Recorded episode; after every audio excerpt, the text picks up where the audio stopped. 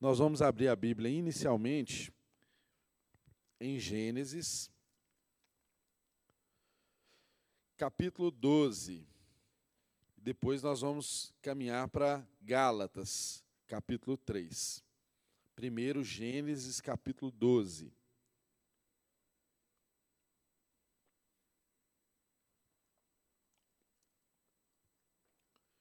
Gênesis, capítulo de número 12. Vamos ler aí do verso 1 ao verso de número 13. Gênesis 12, do verso 1 ao verso de número 13. Está escrito aí. Então o Senhor disse a Abraão, a Saia da sua terra, do meio dos seus parentes e da casa de seu pai, e vá para a terra que eu lhe mostrarei. Farei de você um grande povo e o abençoarei. Tornarei famoso o seu nome e você será uma bênção. Abençoarei os que o abençoarem e amaldiçoarei os que o amaldiçoarem. E por meio de você, todos, todos os povos da terra serão abençoados. Deus, nós te damos graça por essa palavra. E nós sabemos que essa palavra só pode ser verdade para nós se o Espírito da verdade abrir os olhos do nosso entendimento e fazer com que essa verdade se torne a nossa verdade. Por isso, nessa manhã, Senhor, a despeito do pregador, a despeito da, de qualquer ruído que possa haver na nossa comunicação, nós pedimos que o Seu Espírito seja o nosso professor, o nosso instrutor, o nosso mestre, aquele que nos aponta o caminho, aquele que nos direciona ao Senhor. Abra os olhos do nosso entendimento, Senhor. É a nossa oração nessa manhã. Faça-nos compreender a tua vontade revelada aqui no Evangelho abra os nossos olhos. A nossa oração é para que daqui a poucos minutos, quando nós encerrarmos esse encontro, essa reunião, possamos ter no nosso coração a convicção de que o Senhor falou conosco, de que o Senhor nos transformou e de que o Senhor nos traz uma completa e total dependência de Ti, através do conhecimento daquilo que o Senhor já fez por nós. Em nome de Jesus nos abençoe nesse tempo, Senhor. Amém, amém e amém. Irmão, nessa hora que estamos diante da palavra de Deus, eu sei que você está em casa, não é? E em casa, às vezes, nós temos muitas distrações. Às vezes a gente está ali no culto, mas a gente está fazendo outras coisas ao mesmo tempo. Então, reserve esse tempo, dedique esse tempo agora para você ser inteiro e aprender do Senhor. Em nome de Jesus, que você e a sua casa possam se unir agora. Faça desse tempo o tempo de vocês assentarem juntos e se dobrarem diante da palavra de Deus e serem expostos às Escrituras Sagradas. Em nome de Jesus, que Deus dê a você, que Deus dê a cada um de nós esse privilégio. E a palavra que nós temos aqui hoje, irmãos, é uma sequência de uma série que nós iniciamos na última semana, no último domingo, que é uma série de mensagens que trata de imagens do Messias. Irmãos, vimos nas semanas anteriores, encerramos o livro de Esdras e Neemias, que tratavam exatamente da preparação de um povo como nação, um povo que haveria de receber o Messias. E nós estudamos longamente aqui na nossa igreja, através de pregações expositivas, da importância que havia de Israel ser restaurado, de os muros serem reconstruídos, da cidade ser repovoada, para que o propósito de Deus naquela nação se cumprisse. E o propósito fundamental daquela nação era trazer até nós o Messias. E nós vimos aqui, especificamente na, na semana anterior, na semana passada, que havia no Antigo Testamento muitas expectativas acerca do Messias. Uma delas nós estudamos aqui na semana passada de forma específica, que é exatamente lá em Gênesis, quando Deus colocou para a serpente que o descendente de Eva, o descendente de Eva pisaria a cabeça da serpente e ela lhe feriria o calcanhar. E nós fizemos um link desse texto com o Novo Testamento lá em Efésios, tratando exatamente do ser igreja, de quem nós somos em Cristo e dessa obra de Cristo consumada, essa, essa promessa, essa faceta, essa, esse proto-evangelho, ou seja, um prenúncio do evangelho, lá em Gênesis, consumado no Novo Testamento, tal como Paulo expôs para nós em Efésios, dizendo aquilo que era fundamental que nós que temos o Espírito de Deus precisamos sempre lembrar e ter os nossos olhos abertos. Ou seja, em Cristo Jesus, na cruz do Calvário, a serpente teve a sua cabeça amassada, pisada. Em Cristo Jesus, na cruz do Calvário, nós já alcançamos essa vitória em Deus. Mas há um percurso entre aquilo que já era consumado na cruz e aquilo que há de ser plenamente quando Jesus voltar.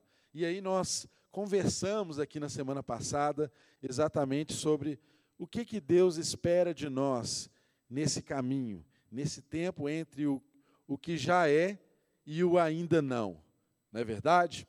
Então, se você não viu a mensagem da semana passada, você pode pegar aí nos nossos canais, no nosso site, ou através do nosso link do YouTube e assistir e meditar nesse texto de uma das revelações é, do Messias, tão logo que o pecado entrou na história da humanidade. Logo que Adão e Eva pecaram, Deus já se manifestou redentivamente, dizendo à própria serpente que ela seria teria sua cabeça pisada, apesar de ferir o calcanhar do descendente da mulher. E nós sabemos que esse descendente é o nosso Senhor Jesus, que através do seu sofrimento na cruz do Calvário, possibilitou que o diabo fosse completamente derrotado. O diabo e seus poderes foram destronados, destituídos pela obra da cruz do Calvário. E hoje, irmãos, estamos aqui diante de mais uma de mais uma expectativa do Antigo Testamento acerca daquele que haveria de ser o Messias. Mais uma expectativa. E onde que nós estamos vendo essa expectativa aqui de um modo específico hoje? No texto de Gênesis capítulo 12, quando Deus faz o seu chamado a Abrão.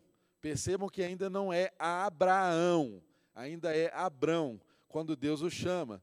E o texto então nos ensina que o Senhor disse a Abraão: saia da sua terra, do meio dos seus parentes e da casa de seu pai, e vá para a terra que eu lhe mostrarei. Irmãos, primeiro ponto aqui que nós precisamos meditar acerca de quando Deus deseja cumprir uma promessa dele na nossa vida.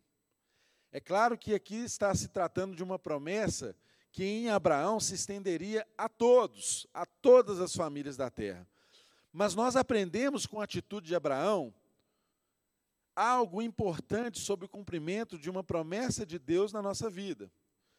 E como que nós aprendemos isso aqui? No início do texto, a gente vê Deus dizendo assim: olha, sai da sua terra, do meio dos seus parentes e da casa do seu pai, e vá para a terra que eu lhe mostrarei.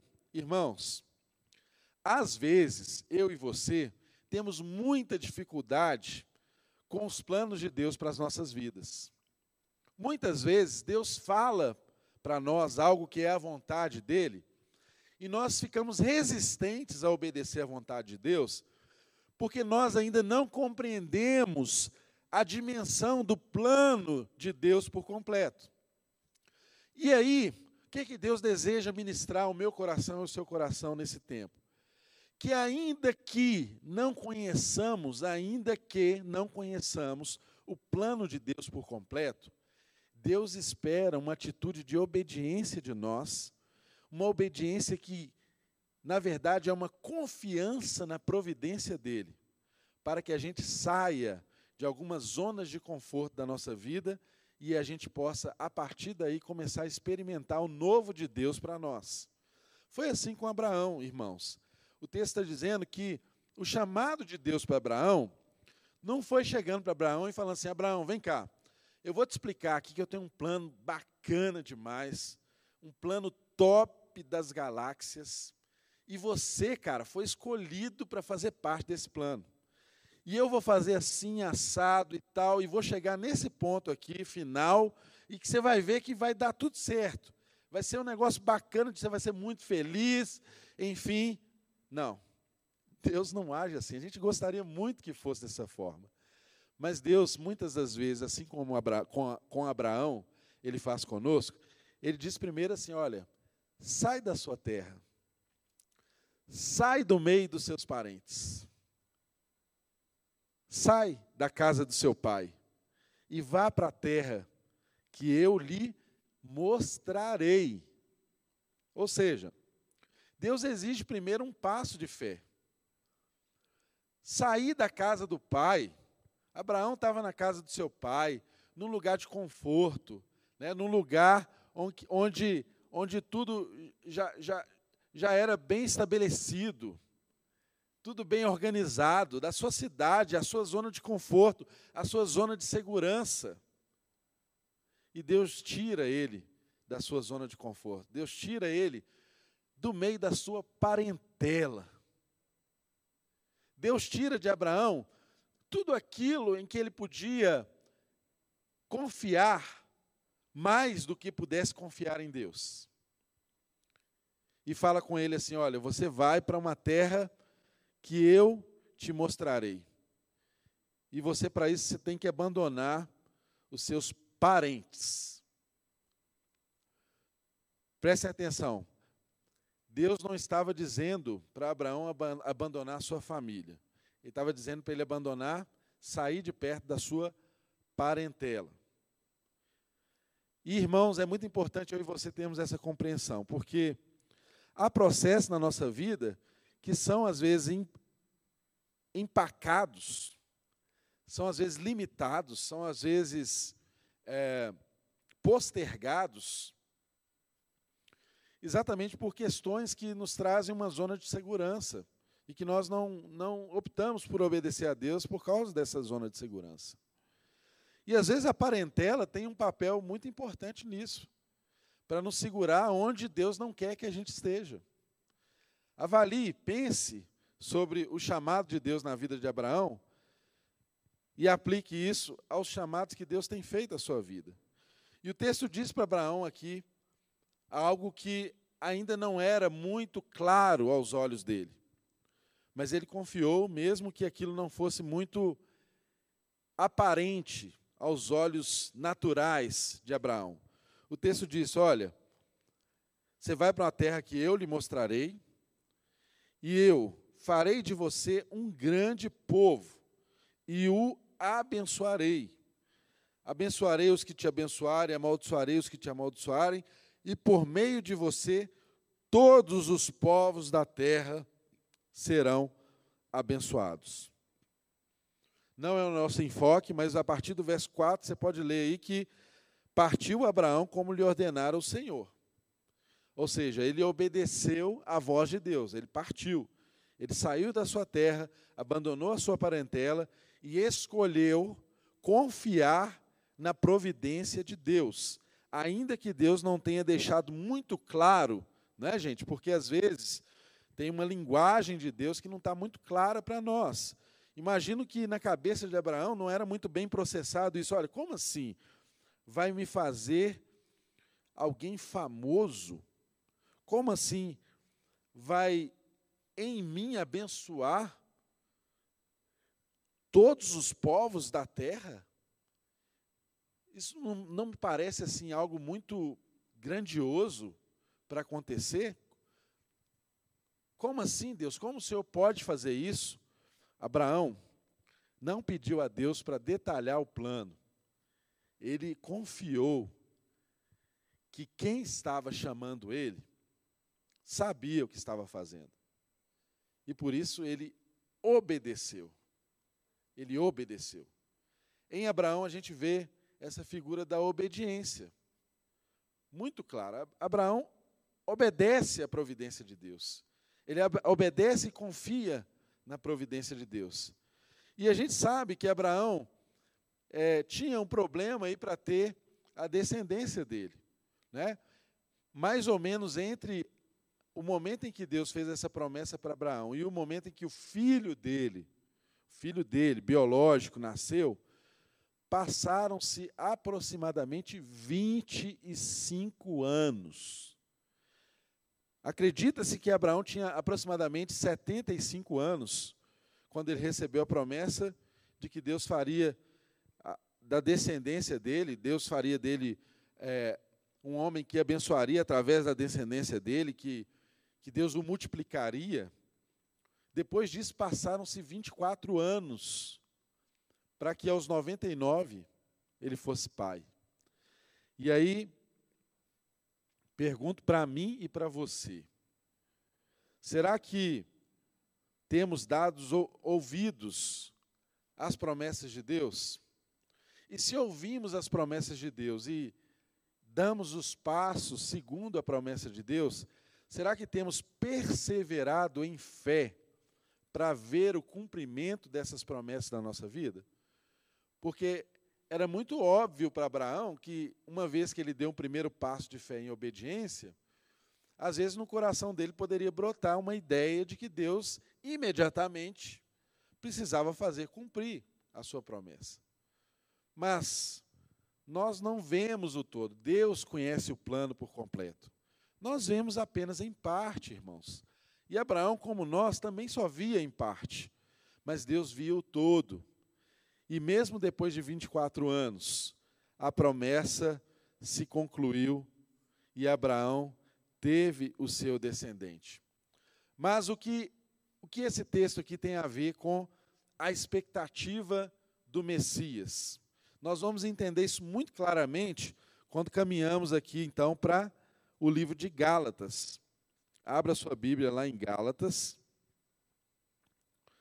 agora no capítulo de número 3. Gálatas, capítulo de número 3.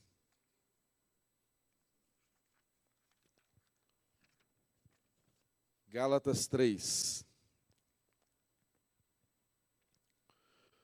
Onde que nós vemos aqui o link dessa promessa, dessa expectativa messiânica, dessa expectativa redentiva, dessa imagem do Messias que nós enxergamos lá no chamado de Abraão em Gênesis 12, de 1 a 3.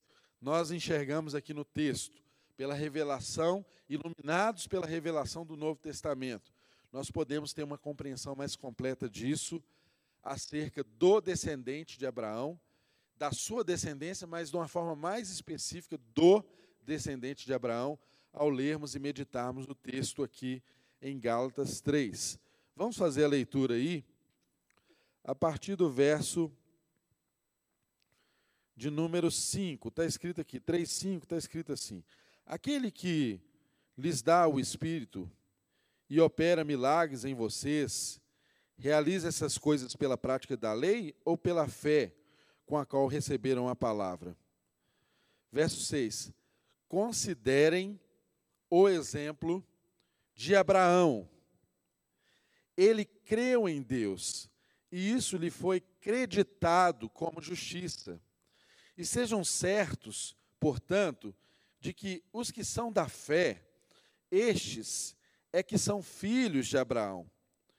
Prevendo a Escritura que Deus justificaria os gentios pela fé, anunciou primeiro as boas novas a Abraão: por meio de você, todas as nações serão abençoadas. Assim, os que são da fé são abençoados junto com Abraão, homem de fé. Verso 10. Já os que se apoiam na prática da lei estão debaixo de maldição, pois está escrito: Maldito todo aquele que não persiste em praticar todas as coisas escritas no livro da lei. É evidente que diante de Deus ninguém, ninguém é justificado pela lei, pois o justo viverá pela fé. A lei não é baseada na fé. Ao contrário, quem praticar essas coisas, por elas viverá. Cristo nos redimiu da maldição da lei quando se tornou maldição em nosso lugar, pois está escrito: Maldito todo aquele que for pendurado no madeiro. Isto para que em Cristo Jesus a bênção de Abraão chegasse também aos gentios, para que recebêssemos a promessa do Espírito mediante a fé. Irmãos, humanamente falando, ninguém pode anular um testamento depois de ratificado, nem acrescentar-lhe algo. Assim também as promessas foram feitas a Abraão e ao seu descendente. A Escritura não diz e aos seus descendentes, como está falando de muitos, mas ao seu descendente, dando a entender que se trata de um só, isto é, Cristo. Quero dizer isto: a lei que veio 430 anos depois não anula a aliança previamente estabelecida por Deus, de modo que venha a invalidar a promessa. Pois, se a herança depende da lei, já não depende da promessa. Deus, porém, concedeu-a gratuitamente a Abraão mediante promessa. Qual era então o propósito da lei? Foi acrescentada por causa das transgressões, até que viesse o descendente a quem se referia a promessa e foi promulgada por meio de anjos pela mão de um mediador. Contudo, o mediador representa mais de um, Deus, porém, é um. Então, a lei opõe-se às promessas de Deus? De maneira nenhuma, pois se tivesse sido dada uma lei que pudesse conceder vida, certamente a justiça viria da lei. Mas a Escritura encerrou tudo debaixo do pecado, a fim de que a promessa, que é pela fé em Jesus Cristo, fosse dada aos que creem. Antes que viesse essa fé, estávamos sob custódia da lei, nela encerrados até que a fé que haveria de vir fosse revelada. Assim, a lei foi o nosso tutor até Cristo para que fôssemos justificados pela fé.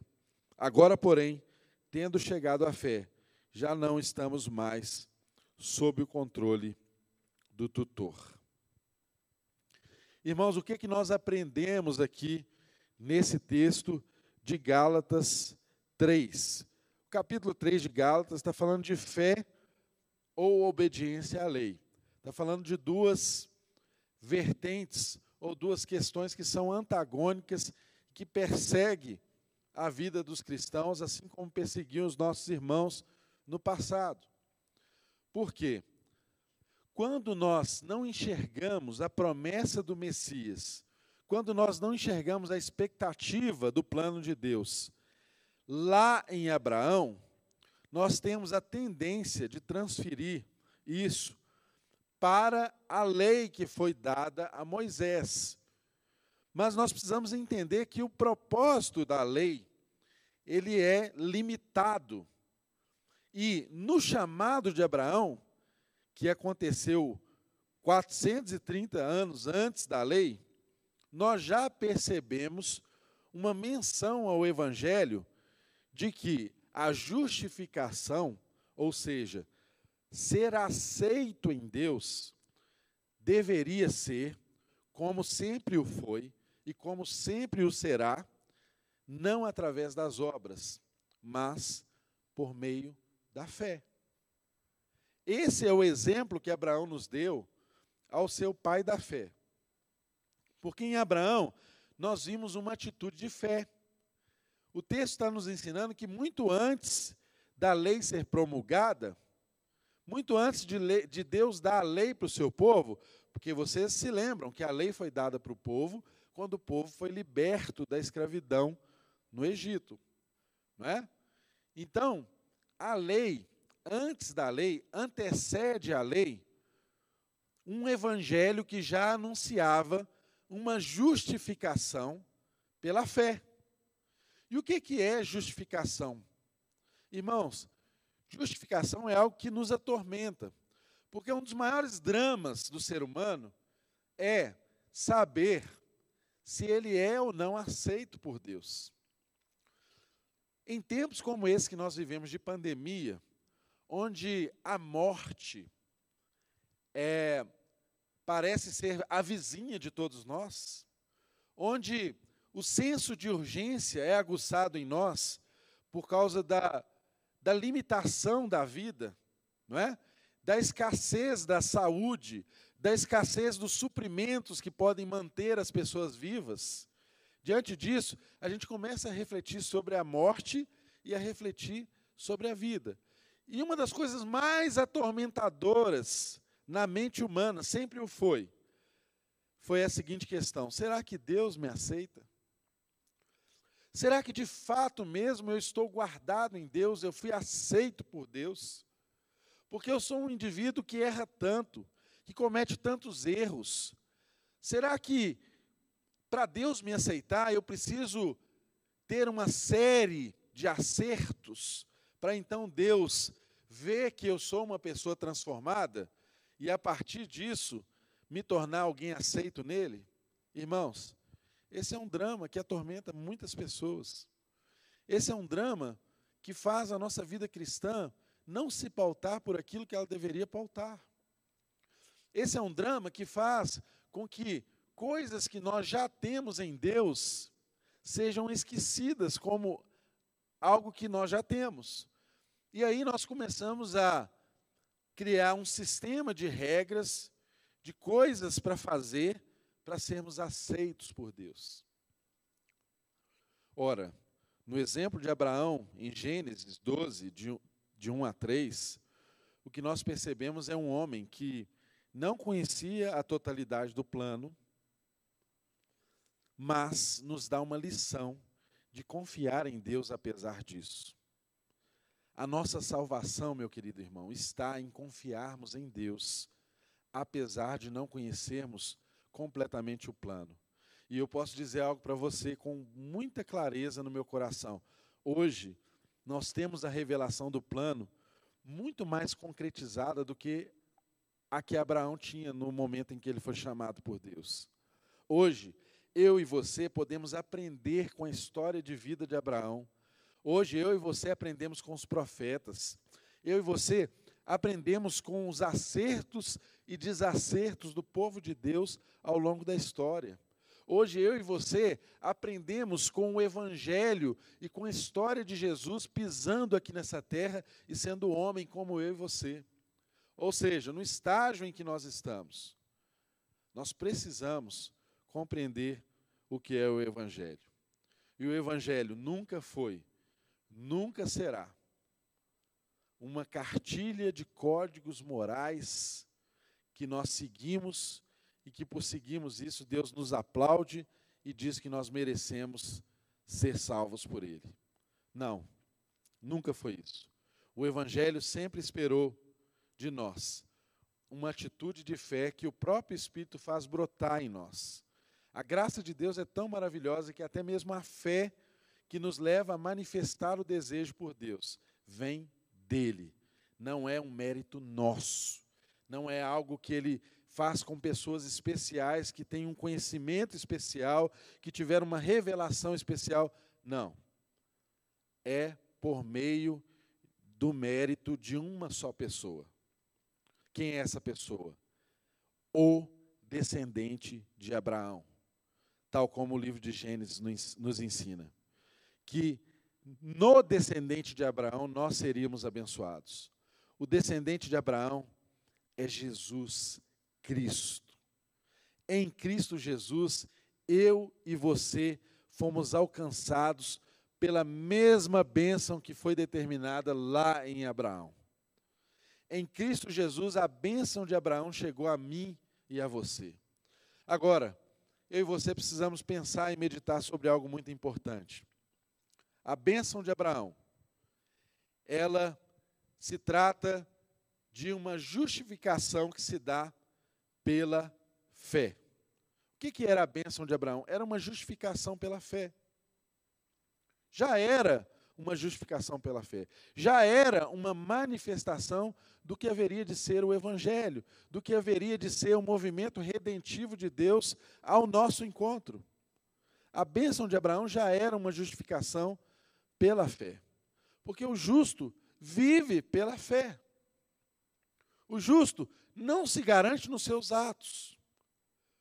Mas nós, às vezes, perdemos a dimensão disso, assim como o povo de Deus em muitas circunstâncias, perdeu essa dimensão de que em Abraão a justiça já se dava pela fé, porque depois de Abraão houve um, uma nova aliança, a aliança mosaica, que impactou muito o povo de Deus. E o povo de Israel se fiava muito na aliança de Moisés. E a aliança de Moisés, a lei foi dada ao povo de Deus, como o texto nos explica, nos ensina claramente.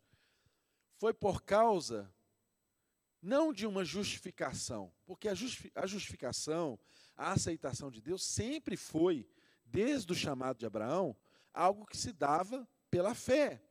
Assim como em Cristo Jesus, a justiça se dá pela fé. Nós aprendemos isso longamente no livro de Romanos. Pela fé nós somos justificados, não por obras. Mas o povo de Deus, em algum momento, se fiou na aliança mosaica, na lei que foi dada. E o que, que a lei era, gente? A lei nada mais foi do que uma manifestação da graça de Deus. Há pessoas, eu fico admirado às vezes com pessoas que pensam assim: olha, nós estamos no tempo da graça, nós não estamos mais no tempo da lei. Meu irmão, a lei é uma manifestação da graça de Deus. Depois que o homem pecou, antes desse chamado aqui de Abraão, ou melhor dizendo, antes daquele diálogo de Deus com a serpente, quando ele diz que o descendente da mulher esmagaria a cabeça da serpente, antes daquilo, o que tinha acontecido? o homem havia pecado. E o pecado faz separação entre nós e Deus. Naquela circunstância, a única coisa que o homem poderia ter direito era ao juízo de Deus.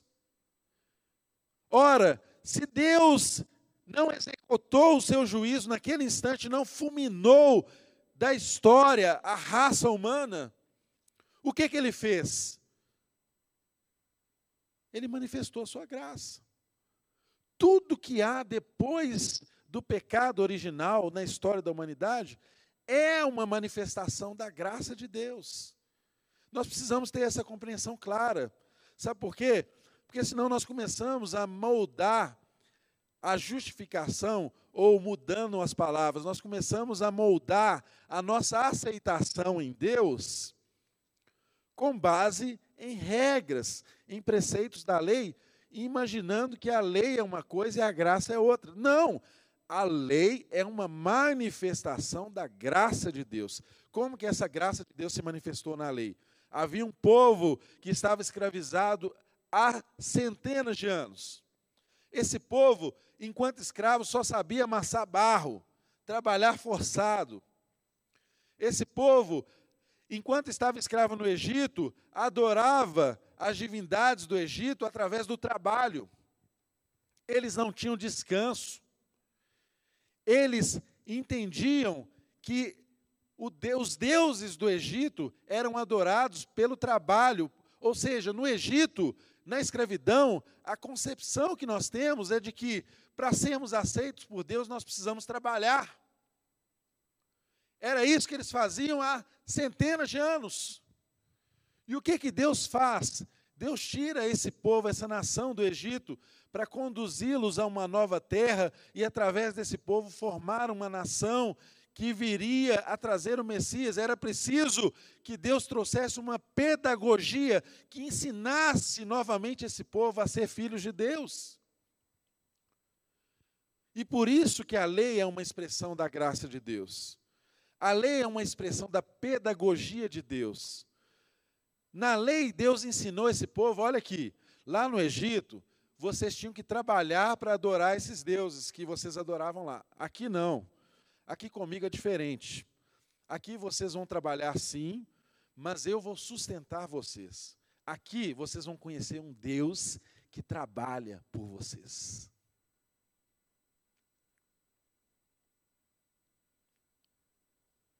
Lá no Egito, vocês tinham que trabalhar para comer o tempo inteiro.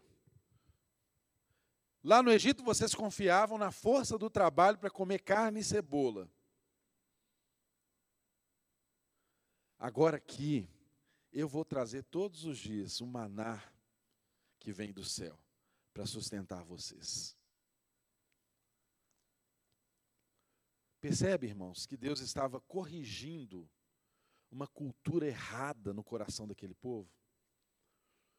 Aquele povo não sabia mais quem era Deus. Aquele povo havia se esquecido dos movimentos históricos de Deus. Aquele povo havia, de algum modo, esquecido da promessa de Deus feita a Abraão, que nele Deus abençoaria todas as famílias da terra. irmãos, essa concepção legalista, essa ideia de que nós precisamos fazer as coisas para sermos aceitos por Deus continua na mente das pessoas. As pessoas continuam criando uma série de condutas, uma série de um corpo de normas, uma mecânica da lei. Quando nós precisamos, com a revelação do Novo Testamento, exatamente entender qual era a dinâmica, a razão de ser da lei, que o texto nos diz aqui muito claramente. O texto diz que a lei foi um tutor. A lei foi um condutor. A lei foi um aio. Imagina, irmãos, nós estamos aqui num prédio. Eu sei que você em casa talvez não verá, mas você que já esteve aqui sabe. A gente tem um vão livre aqui enorme. E esse vão livre ele é sustentado por cintas de concreto que passam aqui num formato lindo de um arco. Essas, essas cintas estão formadas aqui num formato de um arco e sustentam um vão enorme de construção aqui, que não tem coluna nenhuma aqui no nosso meio. O que aconteceu para que essas cintas pudessem estar de pé e não cair na nossa cabeça e sustentar esse telhado e manter essa construção de pé? Elas tiveram que ser feitas, para fazê-las, alguém amarrou ferros, alguém fez formas, essas formas, depois de prontas, foram cheias de concreto. Aí eu pergunto para você: depois que o concreto foi colocado nessas formas, era possível você tirar a forma imediatamente? É claro que não, é óbvio que não. A forma precisou estar para dar forma a essas cintas. Foi preciso que essas formas ficassem aqui, sei lá, talvez um mês, para o concreto secar e as cintas terem forma de cinta, porque se você colocasse o concreto e tirasse a forma, o concreto ia cair e a cinta não seria cinta, ou seja, ela não cumpriria a sua função de sustentar esse teto, essa construção, esse lugar. O que, é que eu estou dizendo para você, meu querido irmão, com esse exemplo simples que me ocorreu aqui, olhando para este lugar vazio, mas cheio de Deus? Qual que é o exemplo que Deus quer trazer ao nosso coração? É que a lei, ela funcionou para nós exatamente como as formas funcionaram para essas cintas que foram construídas aqui.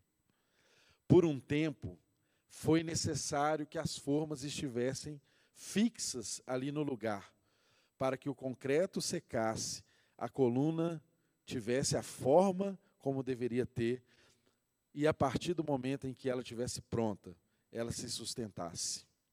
A lei teve na nossa vida exatamente esse papel. Ela foi uma forma que nos conduziu até Cristo Jesus. Mas uma vez que nós chegamos em Cristo Jesus, meu irmão, nós já encontramos todo o nosso sustento. Uma vez que nós chegamos em Cristo Jesus, o formato já está pronto. Nós não precisamos agora pautar a nossa vida por uma sequência de regrinhas que vão fazer nos atrair Deus e o favor dele. Não. É exatamente o contrário. O favor de Deus antecede a qualquer movimento nosso. O favor de Deus antecede a qualquer atitude boa que possa partir de nós. Qualquer atitude boa que parta de mim, de você, nada mais é do que uma resposta a uma graça antecedida por nosso Deus.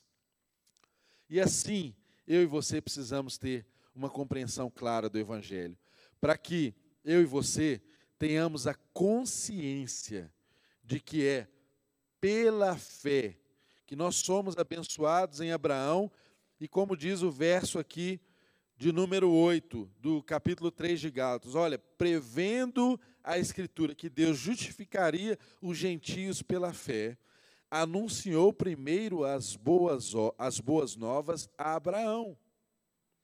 Por meio de você, todas as nações serão abençoadas. Ou seja, quando Deus disse isso a Abraão, ele já estava anunciando o que seria, o que haveria de ser o Evangelho.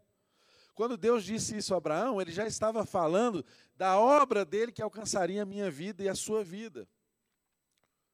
Quando Deus disse isso a Abraão, pela fé já havia a providência da nossa justificação no descendente dele, que é Cristo Jesus, e por meio do qual eu e você somos abençoados e somos transformados em abençoadores.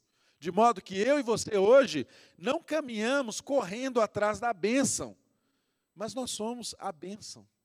Nós somos a bênção. Entende, irmão, que é diferente? Você entende que há em você uma bênção. Eu e você somos abençoados, nós não corremos atrás da bênção. Em tempos que tantas pessoas vão de um lugar para o outro buscando uma bênção.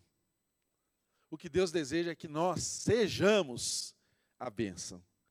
E essa é a compreensão que o Evangelho traz para nós, que assim os que são da fé são abençoados junto com Abraão, que foi um homem de fé. A justiça imputada a Abraão não foi porque ele é, fez os preceitos da lei se cumprirem. Aliás, Abraão antecede em muito, em muitos anos, a própria lei a justiça imputada a Abraão foi por causa de uma obediência pela fé e não por se apoiar às práticas da lei. Agora eu queria que nós refletíssemos em algo muito importante. A bênção que foi providencial em Abraão de sermos justificados em Cristo Jesus, o descendente de Abraão, é uma bênção que não está restrita a nós. Ela não está restrita ao povo de Deus. Isso é muito importante nós termos a compreensão, que, aliás, é uma compreensão que Israel perdeu de vista. E por Israel perder de vista essa compreensão do chamado de Abraão, eles se desviaram do propósito deles como nação. E é o que acontece conosco hoje. Quando Deus abençoou Abraão. Ele diz que em Abraão todas, todos os povos, todas as famílias da terra seriam abençoadas. Meu querido irmão, Deus não é evangélico. Você entende isso? Deus não é Deus dos crentes. É um reducionismo enorme você tentar colocar Deus dentro da sua religião. Deus não cabe em religião nenhuma. O Evangelho transcende qualquer entendimento acerca da religião. O Evangelho é mais do, do, que qualquer esforço humano de alcançar a Deus, porque religião, na sua essência, é isso: é o homem tentando se religar a Deus.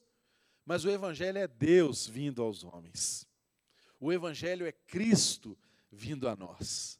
O Evangelho é Deus se fazendo homem, habitando nessa terra, sofrendo que nós, qualquer nível de sofrimento que nós podemos ter. Pandemia é fichinha diante do que Jesus sofreu. Abandono que um coronavírus pode promover e provocar numa sociedade, que é o que nós temos muitas pessoas sofrendo absurdamente por causa do abandono, do isolamento social, isso é fichinha. Isso é nada diante do sofrimento de Cristo Jesus. Ele desceu do céu ele deixou a sua glória. Ele quis pisar nessa terra e sofrer tudo o que nós poderíamos sofrer. E ele venceu todo o sofrimento. E se entregou na cruz do Calvário inteiro, sem qualquer mancha, sem qualquer marca. Exatamente para nos provar que é Deus quem faz por nós. Exatamente para nos ensinar que o caminho do Evangelho é um caminho de humilhação. Sendo Deus, ele não teve por usurpação ser igual a Deus. Antes, ele se humilhou, porque assumir a nossa carcaça, meu querido, é uma humilhação para quem é o filho de Deus. Mas ele assumiu. E sendo homem, ele foi injustamente condenado e pendurado no madeiro, um símbolo de maldição, como nós lemos aqui no texto, maldito todo aquele que for pendurado no madeiro, está escrito aqui no verso de número 13, ele se fez maldição por mim e por você. Ele foi a nossa maldição. A condenação que deveria vir sobre nós veio sobre ele injustamente. Não haveria nenhum preceito de justiça humana que pudesse colocar Jesus na cruz, mas ele mesmo se entregou por mim e por você. Se fez maldição por mim e por você. Para que a bênção prenunciada em Abraão, de sermos justificados pela fé e não por obras, pudesse chegar a mim e a você. E não só a mim e a você. Percebam que é tão lindo quando você vê na palavra de Deus que Deus disse para Abraão que nele abençoaria todas as famílias da terra. Deus, se quisesse abençoar toda a terra de qualquer maneira, ele poderia dizer que abençoaria em Abraão todos os indivíduos da terra, mas não foi isso que ele disse ele quis abençoar as famílias e os povos. Por quê? Porque Deus é família. E eu e você fomos feitos em Cristo Jesus, a imagem e semelhança de Deus, para sermos uma janela de Deus nessa terra. Deus quer que a gente manifeste aquilo que Ele é. E a manifestação da Trindade é algo muito claro na palavra de Deus. Deus é Pai, Deus é Filho, Deus é Espírito Santo. Por isso, eu e você somos chamados a nos apropriarmos das bênçãos de Deus em Abraão por meio das famílias. É por isso que o diabo luta tanto para destruir as famílias. É por isso que o diabo quer incutir em mim e em você que família é uma ideia que pode ser construída socialmente. Você percebe como que isso é diabólico? Porque quando eu admito que isso é uma construção social, eu estou eliminando isso do plano de Deus e estou trazendo isso para a dimensão do homem. Ou seja, eu crio vários formatos de família e digo que isso é família. Eu crio ideologias de gênero E digo que isso é uma construção social. Ou seja, se é uma construção social, a sociedade ao longo dos tempos ela vai mudando, ela precisa se adaptar, ela precisa construir os seus novos conceitos. E aí eu e você somos bombardeados por essa ideia. E de repente, estamos adeptos a esse construtivismo. E nos esquecemos que na essência, o que Deus deseja é que o homem manifeste aquilo que ele é. E Deus é família. Deus é Pai, Deus é Filho, Deus é Espírito Santo. Quando você vai para o texto de Gênesis, criou Deus os céus e a terra, no original ali o texto diz: criou Deus os céus e a terra, porque é exatamente o Pai, o Filho e o Espírito Santo nessa obra criativa. E é exatamente o Pai, o Filho e o Espírito Santo trabalhando na obra redentiva depois do pecado. O pai amou. O filho veio. O pai amou e projetou. O filho veio e executou o projeto do pai. E o Espírito Santo agora nos ensina de novo a ser gente do tipo que o pai deseja que sejamos. O projeto de Deus sempre foi família. Por isso que a bênção que ele determina sobre Abraão que é uma bênção que traz a justificação pela fé. É uma bênção que se deságua em Cristo Jesus, o nosso Redentor. Essa bênção passa por famílias. Por isso é muito importante que eu e você cuidemos da nossa família. A nossa família, o ser família, é um treinamento para sermos como Deus é. Já pensou sobre isso? Já pensou que Deus tem um propósito de nos plantar. Ele faz, como o salmista diz, ele faz o solitário habitar em família. Ele tem um propósito que nós estejamos em família porque ele deseja nos treinar para vivermos o tempo pleno com ele aqui na terra, porque o, o reino vem. E aí nós precisamos estar em um tratamento de nobreza. A gente precisa ser, aprender a ser família, porque Deus é família. Não pense na sua família apenas na dimensão da terra. Família é um treinamento eterno para o propósito eterno de Deus. Na família a gente aprende a se submeter, na família a gente aprende a amar, na família a gente aprende a corrigir, a ser corrigido. Na família, a gente aprende a abrir mão das nossas vontades, dos nossos desejos. Na família, a gente aprende a esperar os processos. A gente aprende a amadurecer no tempo. E tudo isso é o que Deus faz conosco, irmãos. O propósito de Deus passa por famílias. Lute por sua família ainda que você não sinta isso no seu coração, mas que Deus coloque na sua mente que, independente do que você sente, há um desenho, há um projeto que é maior do que você. É maior do que você. Você não é Deus. Não é você que determina como as coisas são. Isso é uma arrogância. Nós, como filhos de Deus e agraciados por Ele, o máximo que podemos fazer é nos submetermos ao propósito dele. Ore, peça a Deus para te dar direção para fazer aquilo que você não consegue. É o Espírito de Deus que vai te inspirar a isso. Mas o desejo dele é que nós sejamos famílias e sejamos aperfeiçoados como famílias, porque a bênção de Abraão, ela vem e se espalha se estende a toda a terra através das famílias. Através das famílias. E é tão interessante como que isso tem uma repercussão assim bem pra, prática na vida das famílias, não é mesmo? Porque conforme, irmãos, a, a, a percepção que nós temos do Evangelho, ela afeta diretamente o nosso relacionamento familiar. Diretamente.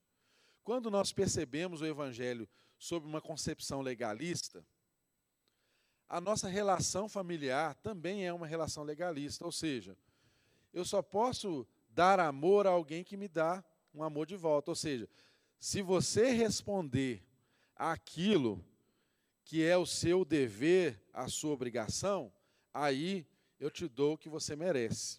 O que, é isso? Nada mais é do que uma linguagem de mérito. Nada mais é do que uma linguagem de lei. Você aprendeu na sua infância? Talvez seus pais um dia tenham dito, tenham dito para você assim: olha, se você fizer tudo certinho, se você for bonzinho, Papai do céu não vai te castigar. O que está incutido nisso? Uma mensagem de que nós somos agradáveis a Deus a partir do que nós fazemos certinho. Agora, vem cá. Quando você casou, você tinha expectativa de que o seu cônjuge fizesse tudo certinho? Você estava você estava enganado nesse nível? Você tinha no seu coração exatamente essa expectativa de que você estava casando com uma pessoa que ia corresponder a todos os seus desejos, a todos os preceitos, sonhos que há. Que casamento é esse que aconteceu? Porque o que a palavra de Deus nos ensina não é isso. Muito pelo contrário, o apóstolo Paulo, em alguns momentos do Evangelho, ele chega a dizer assim: olha, se possível for, nem case. Mas é melhor você casar do que ficar se abrasando. Ou seja, irmãos, qual é a real? O que, que Deus espera de nós? Até quando nós vamos ficar projetando nas pessoas a expectativa das respostas que nós desejamos para a gente dar o nosso passo? Até quando? Será que essa foi a atitude de Abraão quando Deus fez uma proposta a ele? Não, ele agiu por obediência e fé. Nós não podemos ficar esperando que as nossas relações sejam delimitadas, sejam contornadas por aquilo que as pessoas nos fazem a priori. Porque senão, todas as nossas relações, sejam elas familiares ou não, elas vão se pautar por uma relação de mérito e não por uma graça maravilhosa que pode inundar as nossas vidas a partir do momento em que nós aprendemos que nós não servimos meramente um ao outro nas nossas relações, mas enquanto nos relacionamos, estamos servindo a Deus. E quando nós temos essa perspectiva, essa dimensão, tudo que eu faço para o meu cônjuge, para o meu esposo, para a minha mulher, para o meu filho, eu faço como que para Deus. As coisas mais simples que você fizer, você está fazendo para Jesus.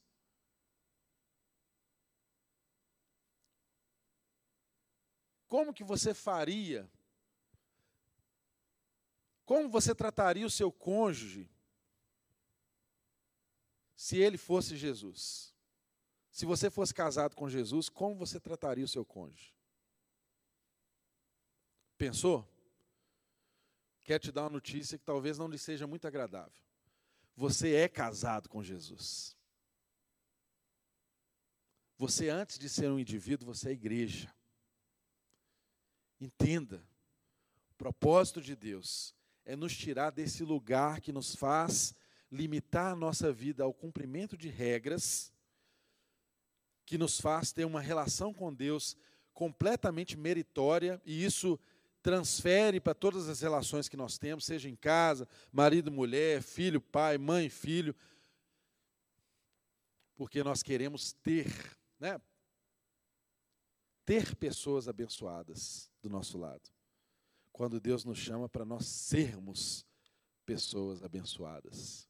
Olha, quem é uma pessoa abençoada tem as bênçãos de Deus.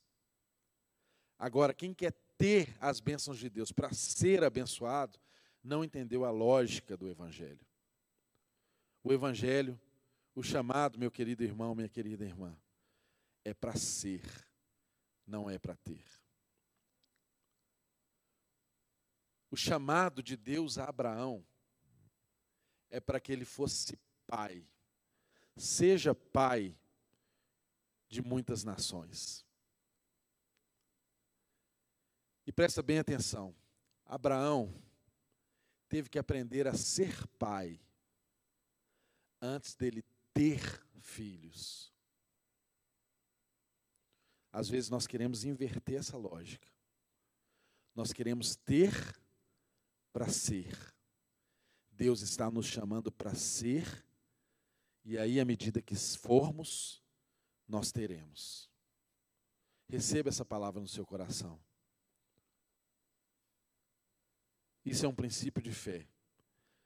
Isso é um princípio de bênção de Deus na nossa vida.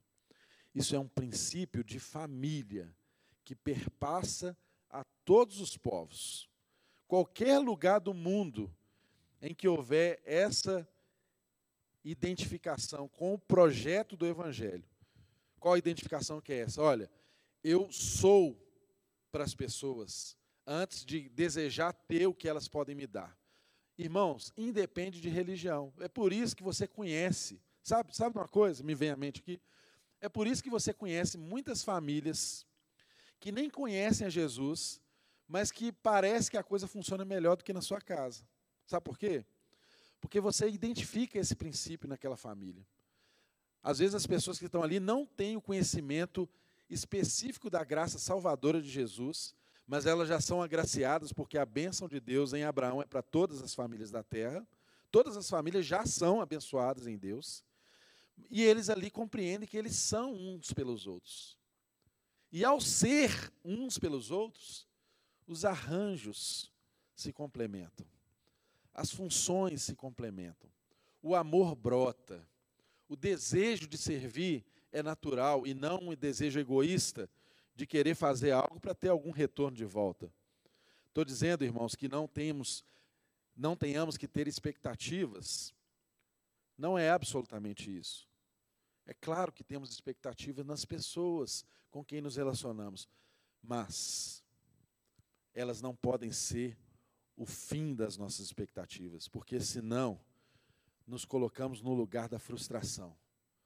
Porque homem nenhum, mulher nenhuma pode sustentar você e te alimentar e te responder naquilo que só o Evangelho pode trazer ao seu coração e à sua vida.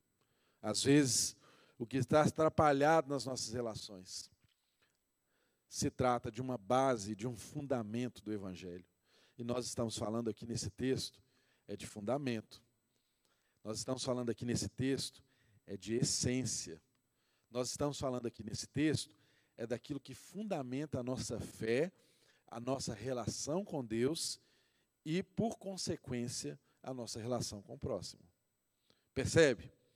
Quando há em nós uma identificação com esse princípio de que nós não somos chamados a cumprir um conjunto de regras, nós não somos chamados a a, a fazer coisas para atrair o favor de Deus. Nós não somos chamados a responder àqueles que estão ao nosso redor apenas conforme o mérito do que eles fazem. Quando nós compreendemos que a graça de Deus superabundou de uma forma que nos alcançou e que nós estamos imersos nessa graça, aí nós começamos a agir como Deus.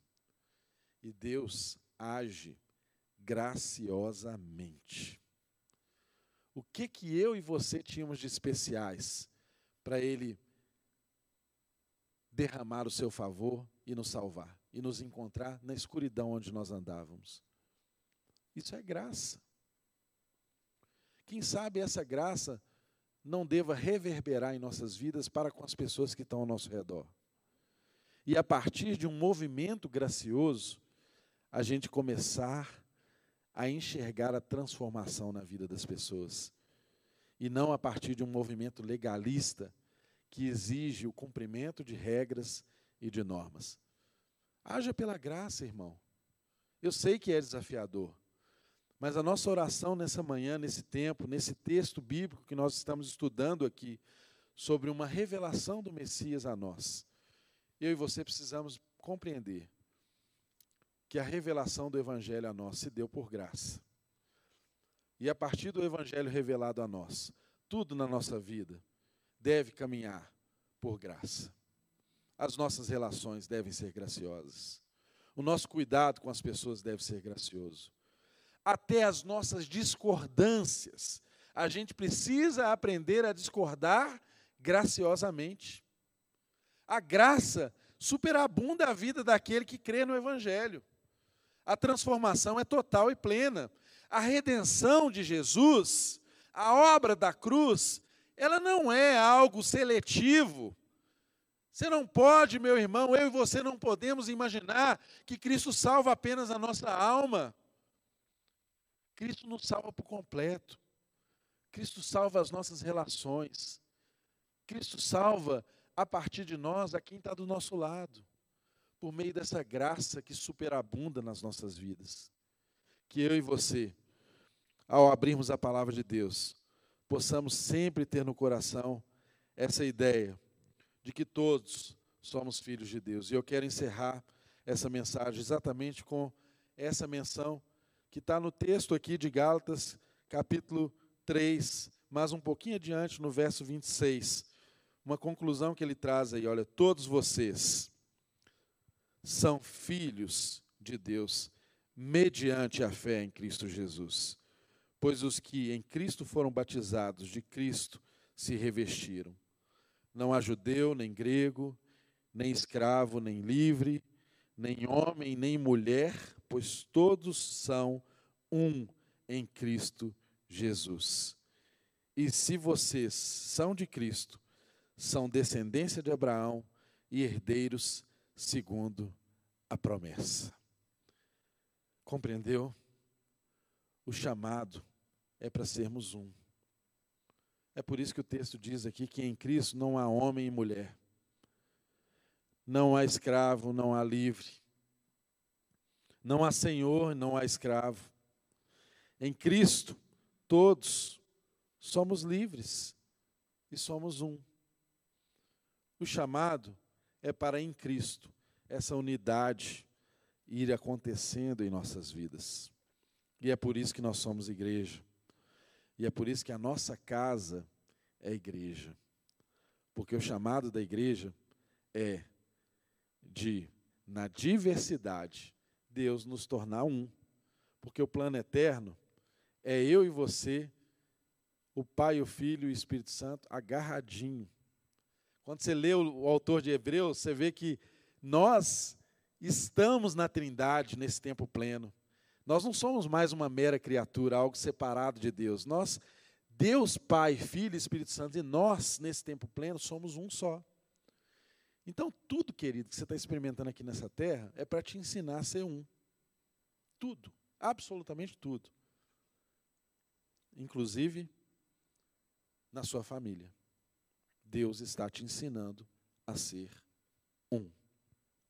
Que a graça de Deus superabunde sobre nós não apenas para nos salvar, mas para nos ensinar a sermos salvação para aqueles que estão ao nosso redor. Em nome de Jesus. Feche os seus olhos, vamos fazer uma oração aí onde você está. Se a compreensão do Evangelho chegou à sua vida hoje, você pela primeira vez compreendeu essa mensagem e entendeu que Cristo deve ser o centro da sua vida que a promessa feita a Abraão era de que a justificação aconteceria pela fé e alcançaria a vida de todos. E você que percebe hoje que você é alvo dessa graça de Deus. E o Espírito de Deus convence o seu coração de que você precisa declarar a Deus essa realidade que já te alcançou. Eu peço a você que abra o seu coração e os seus lábios, mas não abra os lábios sem abrir o coração. Abra o seu coração e os seus lábios e diga para Deus: Deus, me justifica. Ou seja, Deus, me aceite como eu sou e me transforme naquilo que o Senhor deseja que eu seja. Faça essa simples oração. Deus ouve a sua oração e Ele vai te transformar em tudo. Em você para com Ele e na repercussão dessa obra salvadora na vida sua aqui na terra. Deus te transforma na sua relação com Ele e te transforma na sua relação com as pessoas ao seu redor. De igual modo, se você também tem andado longe dos caminhos do Senhor e por algum tempo, tal como o povo de Israel, você se esqueceu de que a justificação é pela fé. O povo de Israel esqueceu. Nós estamos sujeitos a isso em algum tempo na nossa vida. E você se esqueceu que há uma graça redentora desde Abraão prenunciada a mim e a você. Mas hoje Deus trouxe isso à sua memória e o Espírito de Deus fala ao seu coração. E se você está desviado do caminho que um dia você conheceu, essa é a hora de você orar a Deus e dizer: Deus, eu não quero mais andar fora dos teus preceitos, mas eu não quero fazer da minha vida um cumprimento dos teus preceitos para atrair os seus olhos. Eu entendo, Deus, que o Senhor olha para mim mesmo quando eu estive desviado dos teus caminhos. E agora, eu, consciente de que eu preciso estar em Ti, quero que o Senhor me receba e declaro que estou de volta, Senhor. Faça essa oração com seu coração aberto, não apenas a sua boca, mas o seu coração aberto. Eu tenho absoluta convicção de que esse Pai amoroso, de que esse Pai gracioso, que providenciou tudo em Cristo Jesus e anunciou isso lá atrás em Abraão, ele vai te receber de braços abertos e vai transformar a sua vida. Amém?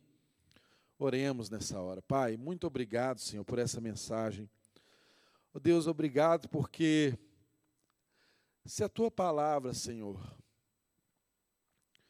se a tua palavra for apenas conhecida da nossa mente, se a tua palavra for apenas um conjunto de proposições que nós entendemos como certo, isso não é suficiente para nos mudar, Senhor. Por isso nós oramos nessa hora, Deus, pedindo ao Senhor que através do teu espírito faça com que a tua palavra nos afete. Faça a tua palavra nos atropelar, Senhor. Faça a tua palavra nos matar e nos ressuscitar em Cristo Jesus. Faça-nos, ó Deus, ter a compreensão do que o Evangelho é de fato. Abra os olhos do nosso entendimento, Senhor, e nos livre, Deus, dessa mania de queremos nos tornar agradáveis a Ti com base nas nossas atitudes, e nos livre dessa mania de exigir o mesmo das pessoas que estão ao nosso redor. Derrame graça sobre o nosso coração, coloque amor nas nossas palavras, tempere a nossa palavra com sal, coloque amabilidade nas nossas relações, porque o Senhor é amor. O Senhor não contém amor, o Senhor é amor. O Senhor não é um sentimento de amor, o Senhor é amor. E por isso nós oramos aquilo que o Senhor é, para que isso seja manifesto em nós. Deus, se a tua obra de salvação é uma realidade nas nossas vidas, Senhor, nos ensina a ser aquilo que o Senhor é. E manifeste o teu amor a partir das nossas vidas, manifeste o teu amor gracioso a partir de nós. E nos ensine, Deus, a nos relacionarmos sobre essa plataforma de que o Senhor é amor e de que tu és um amor inseparável de nós, do fato de que nada pode nos separar do amor de Deus expresso em Cristo Jesus. Oh Cristo, se o Senhor nos alcançou, nos ensina agora a ser gente do jeito que Deus quer que a gente seja. Ensina-nos a nos livrar de nós mesmos. Ensina-nos a nos livrar das nossas preconcepções, dos nossos desejos ocultos de fazer ordens a tudo nesse mundo, do nosso desejo, Deus, de colocar todas as coisas sob o nosso controle. Ensina-nos, ó Deus, como o pai Abraão aprendeu a ser justificado pela fé, Senhor. Ensina-nos, ó Deus, a ter caminhos e passos de fé, Senhor. Ensina, ó Deus, um pai de família que está afastado dos seus filhos, ó Deus. Dê a ele estratégia de ter um passo de fé, um passo de fé, um passo de amor, ainda que ele ainda não tenha visto a resposta que um pai espera, Senhor. Faça nascer um coração de pai antes de nascer um filho, Senhor. Faça nascer, ó Deus, um coração de esposa antes de se ter um marido, um coração de marido antes de se ter uma esposa. Faça-se ter um coração de pai antes de se ter um filho, Senhor. Faça-nos ser. Nós desejamos ser. É a nossa oração nessa manhã, Deus. Nós queremos ser. Nós estamos cansados, ó Deus, de aprender a, a buscar ter, de aprender a, normas, códigos, regras, listas. Estamos cansados disso, Senhor. E nos entregamos à tua graça, para que o Senhor nos ensine a ser antes de ter, para que o Senhor nos ensine a ser gente do tipo que o Senhor espera que sejamos. Em nome de Jesus, faça essa palavra brotar no nosso coração um desejo de perdoar e o desejo de pedir perdão. Um desejo de amar mais do que o desejo de ser amado. Porque nós estamos imersos em amor. Obrigado, Senhor, pelo seu amor que nos alcançou. É a nossa oração nessa manhã, nesse tempo. Em nome de Jesus. Que a graça e a misericórdia de Deus, que todo favor dele seja sobre você, sobre a sua casa. Que a bênção de Abraão alcance a sua família, assim como Deus disse lá no Gênesis, que em ti serão abençoadas todas as famílias da terra. Eu e você já somos uma bênção em Deus. Agora leve essa notícia para tantos outros que não entenderam ainda que Deus nos abençoou. Em nome de Jesus, vá na graça, vá na paz do Senhor e tenha a melhor semana da sua vida. Em nome de Jesus.